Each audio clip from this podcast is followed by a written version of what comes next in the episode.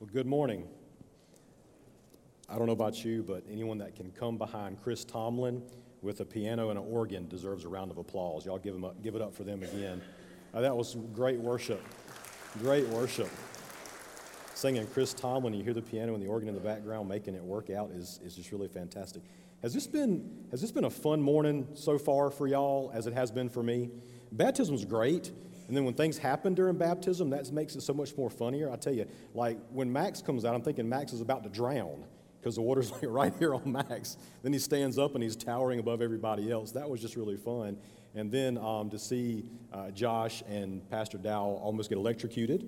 Uh, glad that didn't happen, and uh, so that was pretty interesting as well. As well too. The, the thing about tall people when you baptize is you've got to get the front part down before the feet come up. It's a, it's a, it's a, a balance thing you've got to do there with that. Uh, it is a privilege to be able to share with you today on such a special, special day. Um, how many of you would say that you have already felt like the Holy Spirit is in this place and has, has made himself known to you? Okay, wonderful. How many would you say that you've already really felt like God has ministered to you even before the sermon has started. Isn't that wonderful? Wow, it takes the pressure off me, okay? It really does. I realize by the time I preach that God is already at work and has already been at work in your lives. And first song in, I'm going, Holy Spirit, you're here, you're at work, you're going to do amazing things today. Uh, I don't have to be the only bringer of that or carrier of that, but you're going to, to do that. And if you didn't raise your hand and you felt, well, I really haven't felt the Spirit yet, that's okay because we're not done yet. There is still more to come today in our time together. And as our brother prayed up here, um, and by the way, Bill had uh, organ music behind his offertory prayer. How cool was that, right? Ba-ba. Um, but if you have not really received yet what you're here for, just wait and just be open. Hold your hands out. Let me see your hands. Hold your hands out. Yeah, hold your hands out because God will give you what He brought you here for. There's no doubt about that. As we're going to find out today in His Word, um, God can be 100% trusted in your life for all things at all times. Well, today I want to uh, take you on a special trip, all of you all together on a very special trip. We're going to put on our VR goggles, and this trips me out. I'm glad this fad kind of came and went. Um, but we're going to put on our VR goggles and we're going to go to a very, very special place together. Now, I'm sorry to say that it is not a tropical island somewhere uh, we'll be vacationing together, but this morning I want to pick you up. Uh, I want to drop you into my church plant and drop you into the journey of what has been the church at West Vista. Uh, we started this church uh, back in January of 2016 in our home. Uh, began planning this in 2015 with 11 members of a launch team. We laid out our DNA of who we were going to be as a church. So this DNA can replicate and continue on down for all the churches that are planted through us after us. Our DNA includes four things. We believe the church is the beautiful bride of Christ. It is priceless, the very best organization of people in the world ever created. And it does great things, and it's worth taking care of and coming to and being a part of and seeing it expand. It's a beautiful, beautiful bride. We also believe that um, we are one church, but we are many churches. We're the universal church. We want to see churches spawn from us and churches spawned from Holland Avenue. We are one church, but we are many in number. We also believe that we're not attractional, we're relational as churches. We can have the best slogans and the best graphics and do all kinds of things to pull people in, but if we're not relational, it won't last. And we're not just a church building, but we're everywhere. We're spread out. So we're relational more than we are attractional. And we also believe, fourthly, in servant leadership, that we come to church to do two things to be discipled ourselves and to share the gospel. Everyone has the same responsibilities. There's no titles or power, there's no privileges. We are all the same. And if we're not discipling others and being discipled, then we can't get anything else. We got to start there. No one goes beyond those two things.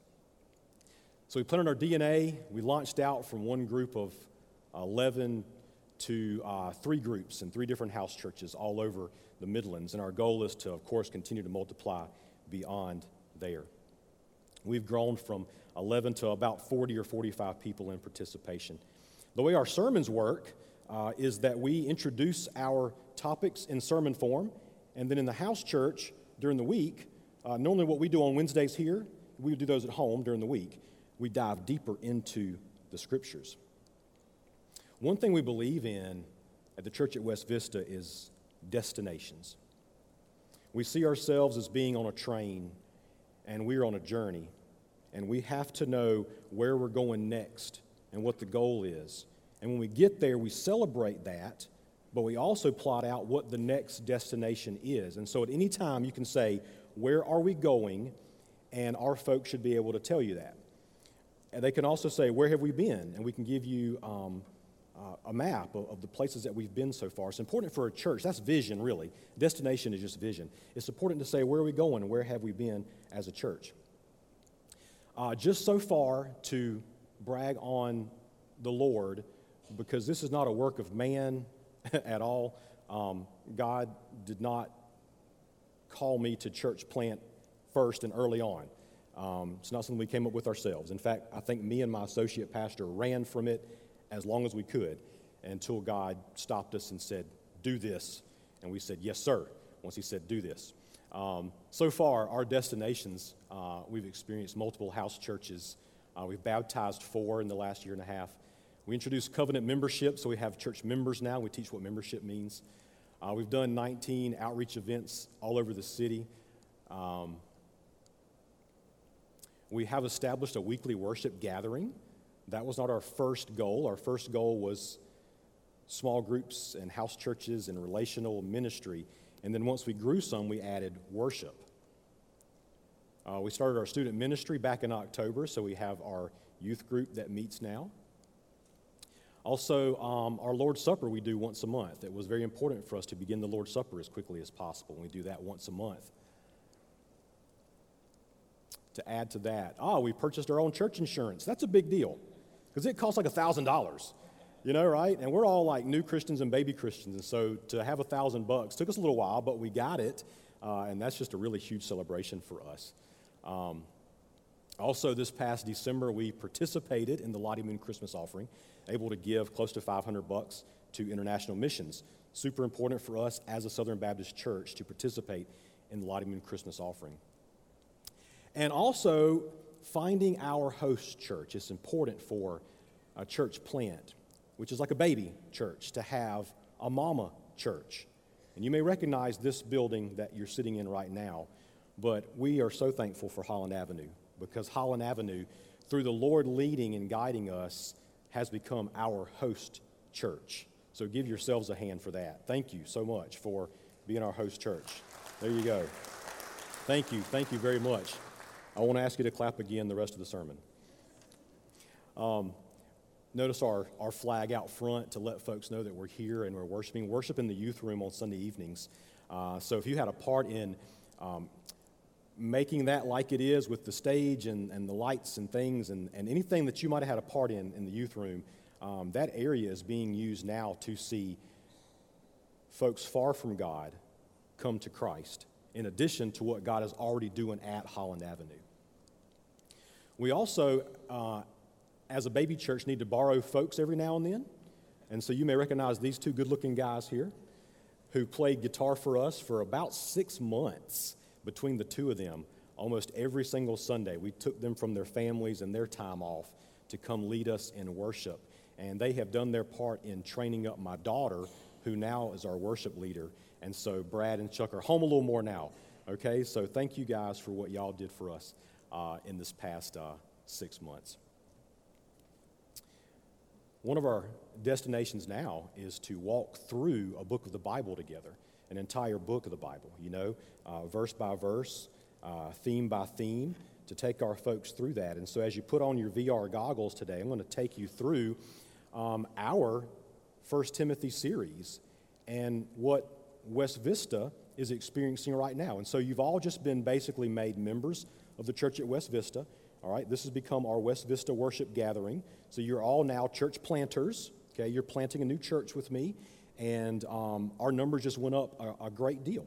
Okay, so welcome to our series on First Timothy. Now, the Bible we know is um, a collection of lots of different forms of literature. There is history, there's poems, there's songs, there's prophecies, there's revelations, there's eyewitness accounts of Jesus, letters to churches, and personal letters, all contained here in the Bible. And I want to encourage you do not be afraid of this book. This book is not some ancient document written in a foreign language that's alien to us. Don't be afraid to open this book and learn this book and navigate through this book. This is a wonderful book. The things contained in here are life, they're trustworthy and they're solid, and you can know this word. God has spoken to us clearly in His Word. He wants to make Himself known to us and not hide from us. He's not far away and out of touch, but He's close, and He's given us this to communicate to us. And so you want to be able to go from not being able to pronounce some of these names in the table of contents, okay, to being able to quote some of the names in the table of contents. Take this book, wherever it may be in your house, open it up and begin to read it and journey through that together. You have to make this letter from God your own personal letter to yourself. There is so, so much in here, and it is a wonderful, wonderful book. We know for 1 Timothy that Paul is the author of the letter, and that Paul had preached at the church of Ephesus for three years. Timothy was his assistant during that time. And Timothy trained with Paul and traveled with Paul on three occasions in Acts 17, 18, and 19. You see Timothy as a young, young, older teenager going with Paul on missionary journeys and being trained and learning. And so when they came back to Ephesus, Paul made Timothy the pastor at 19, 20, 21 years old, maybe. And this letter is written to Timothy to guide him in practical matters of church life, church organization, and we figured as a church of about a year and a half, this church being about three years old is a good model for us to say, what is going on then? They're just ahead of us. What can we learn from them? The purpose of the letter is found in the letter itself. This is why I love the Bible, y'all. There's no mystery as to why it was written. The author, Paul, tells you in his letter why he wrote it. And that's how the Bible is it comments on itself and it verifies itself. It's self verification. And the things they talk about, whether it be, um, whether it be geography or people or, or historical uh, events, all those things have been verified. And so the Bible itself is, is, so, is so pure and so trustworthy and been proven. And so I love to find out the purpose of 1 Timothy. Paul states that in it. We don't have to guess as why he wrote this to Timothy. And he says this Timothy, so that you may know how one ought to conduct himself in the household of God, which is the church or the gathering of the living God, the pillar and support of the truth. How do we conduct ourselves gathered together today? There are certain ways that we want to conduct ourselves and not conduct ourselves as we gather together. God wants to lead us in being the church as we gather. It's not just that we're here at a certain time, to a certain time, but there's things we do while we're together. There are lots of different topics in 1 Timothy guidelines for public worship, selection and qualification of leaders. Let's just say, hey, I want to be a leader. That's wonderful, but there are some guidelines and some stipulations. There are some qualifications that must be in place before you're allowed to lead in the body of Christ. You may love children, and you may say, I want to work with children. We're not just going to throw you in there and say, go for it. We're going to say, what does the Bible say about leadership qualifications, and is God calling you to do this? That's important for a church to know. A pastor's personal life, confronting sin in the church, the role of women in the church, care of widows, and how to handle money. Lots of themes that are very, very important for not just a young church, but a church really any time in its growth stage. So you'll find out in 1 Timothy, if you want to spend some time there, lots of very, very beneficial information for you right now. The culture around Timothy was one of uh, Greek and Roman mythology. And outside of the church itself, there were lots of different gods. And what you could do in Ephesus, you could pick and choose your gods, your goddesses. You can mix and match your religion.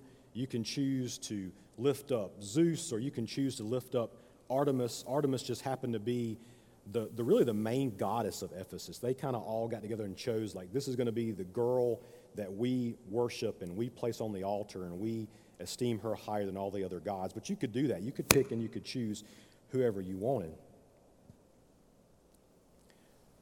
But the problem for Timothy was not the culture outside of his church. And the main problem for us today is not the culture directly outside of our church. We tend to get off on what's going on on the news and what's going on socially outside. And that's a problem. Those are issues to face. And the scripture talks about those. The crisis for Timothy was, was inside of his church, it was an internal problem that Timothy and Paul had to face together, not an external one. Later on in Revelation, when you read about the church of Ephesus, these gods and goddesses became a problem later on, but right now they were not the main issue. What happened was an infiltration into the church. You see, the folks in Ephesus, they were coming to that church for real hope and real truth and real love. They were coming for the gospel. They were coming to hear about forgiveness, the love of God. They were coming to hear about, they knew they were sinners and they needed hope in the answer. And They were coming, but there were false teachers called Gnostics who had infiltrated the body, who believed that they had found the true, enlightened, completed pathway to God in addition to the scriptures. Outside of the Word of God, that there was certain knowledge that they themselves had found, and they were trying to gather a following of their own and convince the young believers in Ephesus to follow them. And they believe that God has spoken apart from the scriptures, in addition to the scriptures, and is hidden, and you got to find it. And lo and behold, guess what? He's shown them to me. So, you know what? Y'all need to follow me, not the scriptures, but me. It's an internal problem with the Gnostics. And don't be tricked because we can be very Gnostic at times in our life. We can try to please God by how much we know. We can please God by knowledge. We can know the Bible, know the scriptures. We can know lots about theology. We can know lots about the world and other religions and try to impress each other with our knowledge. But just like the Gnostics who came in, God was not impressed with their knowledge of Him. In addition to Gnosticism, these same folks came in and promoted a form of asceticism. Now, what I've used here is a, a, Buddhist monk because that frames this for us really clearly. Someone who believes in separation from the world 100%, uh, abstaining from worldly pleasures, um, meditating. Basically, they were believing that if you lived your life the best you could, and you lived right, and you lived true, and you lived perfectly, that that would bring you closer to God. They also taught that each person had their own measure of, of truth and, and right in their life. And so, what might be right for you, you can live that way. It might be different for somebody else. But as long as you're living the best you can, the most right way you can, then that pleases God.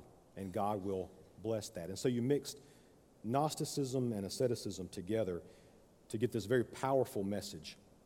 And this powerful message was it's up to me to know it all, it's up to me to live perfectly and impress men with my living. We have some modern day versions of this. Uh, the Bible Code was a modern day version of this. What you have before you is not clear enough.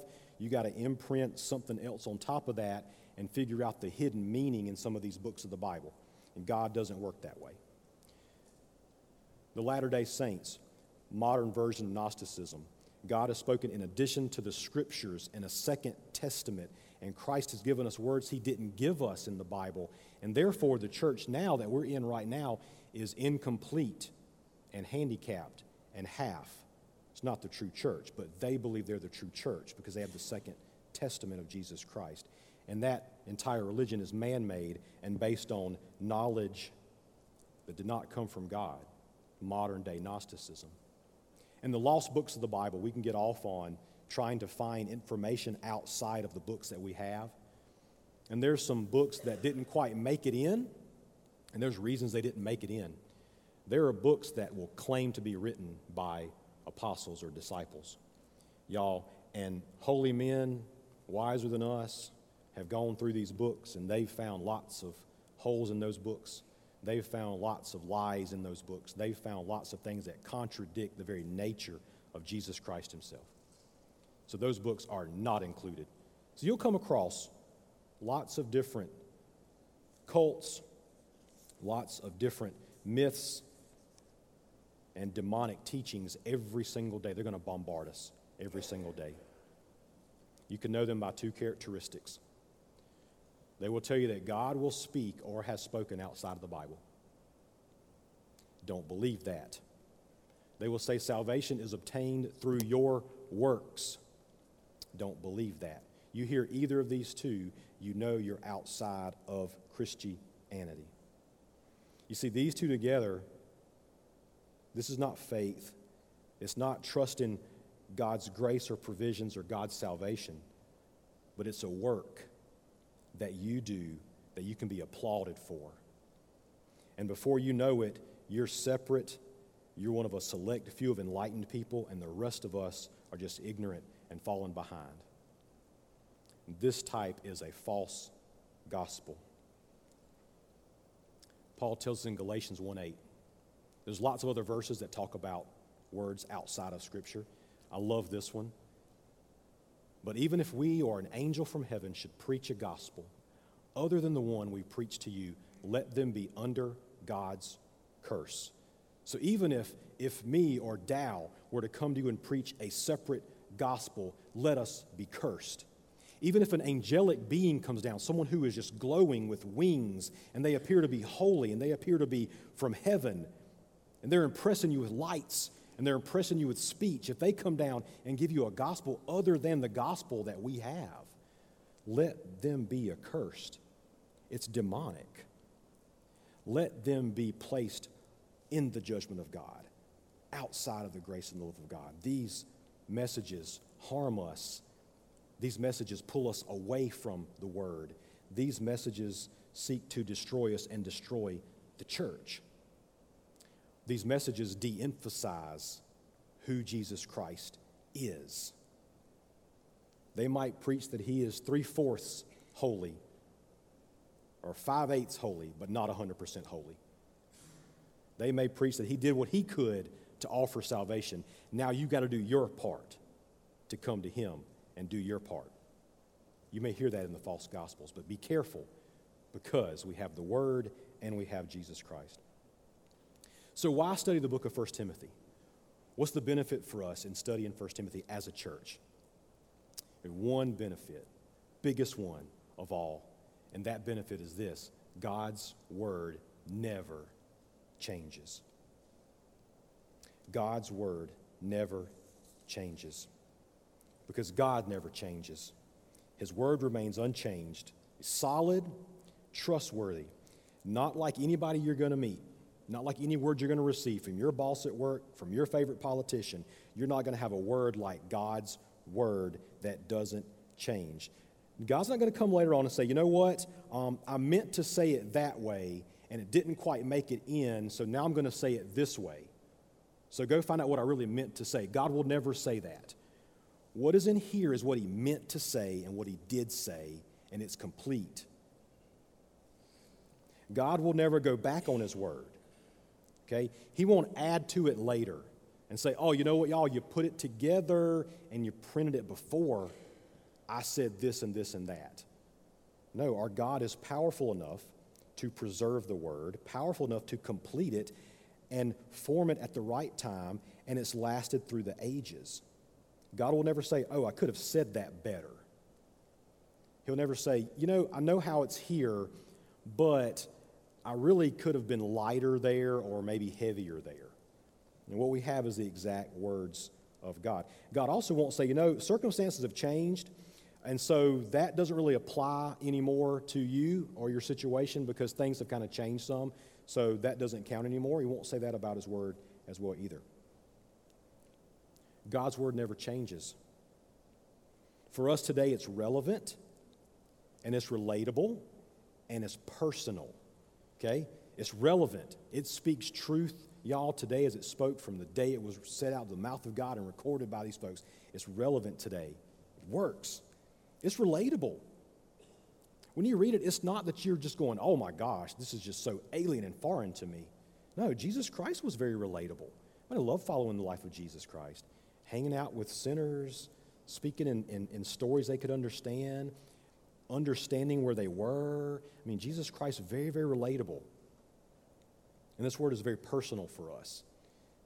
It will speak to you directly. It affects us all as it has all of those before us. In verse 8 of chapter 1, uh, Paul says the law is good. Not just the Ten Commandments, the whole thing.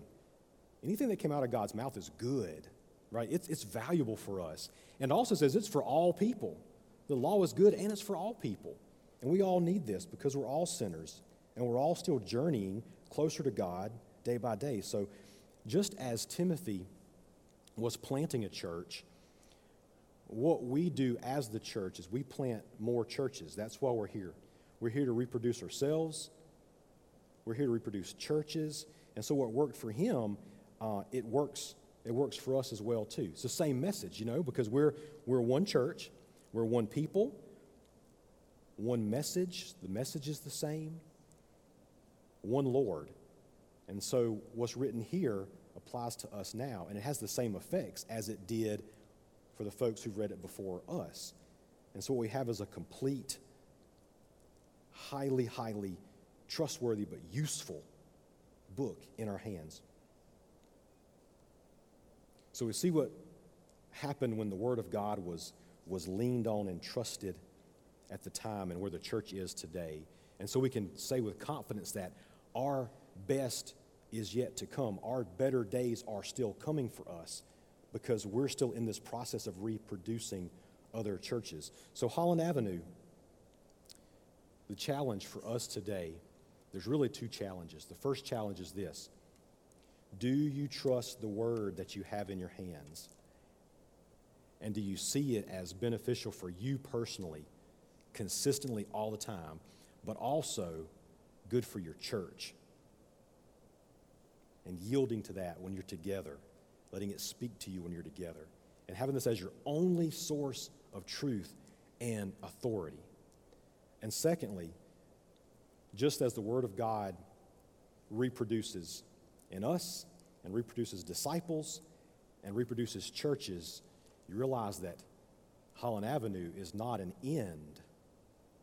Holland Avenue is a means to an end as churches are continually birthed and grown and small groups are birthed and multiply, and disciples are birthed and multiply. From this one church comes many churches.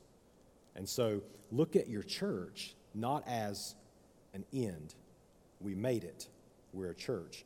But how can we then now begin to reproduce outside of ourselves, beyond ourselves? Because that's how the church, that's how the church works. It goes from one to many. And so I'm just privileged today to be able to, uh, to share with you a little bit about our church plan, um, but also to kind of virtually take you into um, where we're at and why we're studying what we're studying and how this is going on here in your church. And we're being blessed by all of you. And so, we, on behalf of West Vista, we are so thankful for all that you're doing. You may just be praying for us. And that's really, really helpful. And we, we do appreciate that. You may want to come and help by all means, talk to me. There's things that you can help us do.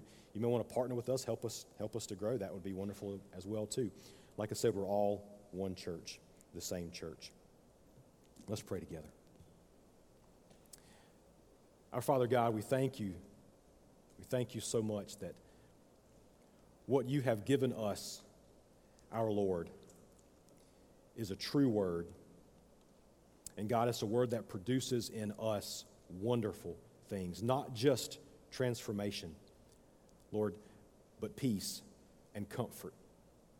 God, your word has a way that when we spend time with you and time in it, Father God, you give us answers. Father, you show us sometimes the bigger picture. Sometimes you show us the very next step you want us to take. But God, we have nothing without you and nothing without your word. Lord, the way that you are described is that those are two equal things you and your word. It's you, Father. And Father God, as we pause now, we pause to ask you, Father, to speak to us through these words, help us to be strong in our defense against the false gospels that bombard us every day. Lord God, even ourselves as we attempt at times to save ourselves and to grow outside of your word. Father, we pray that you will give us insight.